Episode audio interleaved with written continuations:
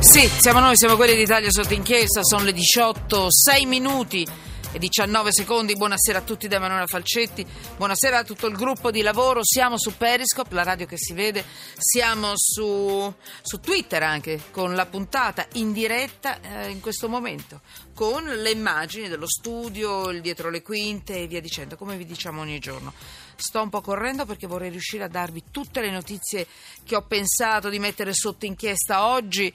Ci sono anche i vostri sms se ci volete scrivere 335 699 2949 e poi Twitter chiocciola sotto inchiesta. Marco Zatterin, vice direttore della stampa, è stato corrispondente del quotidiano La Stampa a Bruxelles per molti anni. Benvenuto Marco.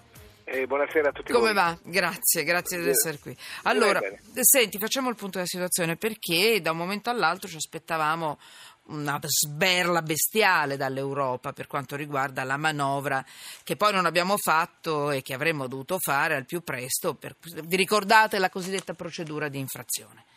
Dimmi se sbaglio, eh, Marco, correggimi è, perché io non traduco. una sberla. Noi Non abbiamo, era una sberla, non è arrivata al abbiamo momento. 860 miliardi di spesa pubblica. Mhm. È un Eh, ultimatum dell'Unione Europea su- all'Italia sul debito. Loro ci chiedono di, di mettere i conti in Vabbè. equilibrio e di rispettare gli impegni che abbiamo preso. Noi abbiamo detto che facevamo qualche cosa e loro ci chiedono di farlo. Esatto. E lo... Stupendo.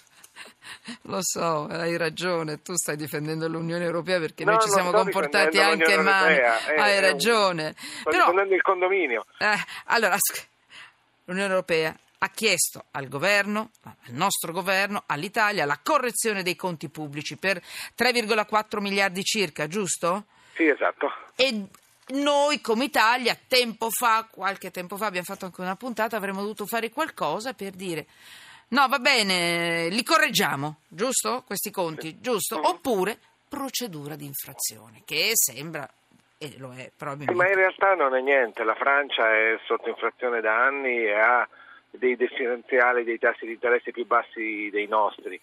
Mm. Bisogna cercare di guardare la luna e non il dito, perché Ah. il, il- il problema No, dell'Italia... ti chiedo scusa perché a noi qui ne hanno parlato in una maniera disastrosa, la procedura di infrazione è un disastro, e invece Ma non no, è così. No. Non in questo momento. Eh, Ah. Noi dobbiamo guardare appunto la luna e non il dito, perché eh, la piccola correzione che ci viene richiesta, relativamente piccola naturalmente, non è nulla eh, rispetto a quello che è il malessere strutturale del nostro Paese. Perché eh, i cittadini che sono arrabbiati perché non trovano un posto di lavoro, i ragazzi che non hanno Eh, certo. eh, fiducia di trovare un posto di lavoro, eh, chi si vede pagare meno di quello eh, che dovrebbe, non è perché l'Europa è cattiva, è perché il sistema, l'azienda Italia, la struttura dell'economia italiana non funziona come dovrebbe. E noi siamo il paese che cresce meno di tutta l'Europa, anche se siamo la seconda potenza industriale dell'Europa. Quindi Vabbè. C'è Mm. qualcuno che corre e qualcuno che non corre. Quello che l'Europa ci dice davvero oggi, la luna e non il dito, è eh, rimettetevi in sesto, curate il vostro paese, create il, il- il- modo per- perché i giovani possano sperare e, e chi non ha un lavoro lo trovi e, e gli altri possano avere un esempio. E questo vuol dire fare riforme, vuol dire fare meno chiacchiere politiche e più fatti di intervento sull'economia. Allora, io ho previsto un flash su questa cosa perché in effetti noi dovevamo dare una risposta con le, mano- con le nostre manovre, con... Vi ricordate, hanno minacciato, sono state minacciate sui giornali tasse, tasse eh, in più. Ecco, allora, adesso ci hanno detto manovra entro aprile o procedura di infrazione. Cosa dobbiamo fare entro aprile? entro aprile? Chi la deve fare? E poi ti lascio. E se non lo Eh, facciamo, dovremmo- cosa noi succede? abbiamo- noi abbiamo due scelte. Noi possiamo eh, rispettare gli impegni che abbiamo preso entro aprile e questo comporterà delle scelte magari anche impopolari immediatamente, oppure possiamo anche decidere di rompere le regole e andare in, in disavanzo molto più forte di quello che adesso noi adesso abbiamo un rapporto fra deficit e Sì. PIL che è perfettamente nelle regole, è sotto il famoso 3%. Noi decidiamo che facciamo deficit e investiamo nell'economia e speriamo che l'economia vada a posto. È una manovra molto rischiosa perché se nel frattempo salgono i tassi di interesse sul nostro debito che è immenso, Mm. rischiamo di essere strangolati.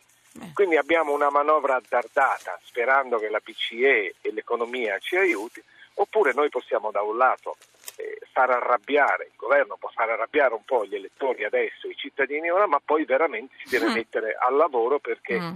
da 15 anni, quasi 20 anni, l'Italia cresce poco o comunque molto meno degli altri. Bisogna mettere le, macchine, le mani nel motore immediatamente, questo allora. è quello che deve fare il governo. Marco Zatterin, ti lascio, ma una battuta finale, un titolo, secondo te? Il nostro governo, i nostri politici che sono già in clima, odore, fiutano le elezioni, faranno una manovra aggiuntiva, ci faranno pagare qualche tassa in più? Oppure qualche, no? E soddisferanno l'Europa oppure no? Cosina, qualche cosina qualche ci faranno pagare, sì. E la domanda è se però poi loro dopo metteranno le mani nel motore e, e sarà... credo che con questo clima politico sarà difficile. Difficile, perché poi dopo non li voti. Diciamocelo chiaro, insomma, poi è così, eh. Marco, grazie, vice direttore del quotidiano La Stampa, è stato corrispondente al quotidiano a Bruxelles, però grazie, grande conoscitore dell'Europa e dell'economia.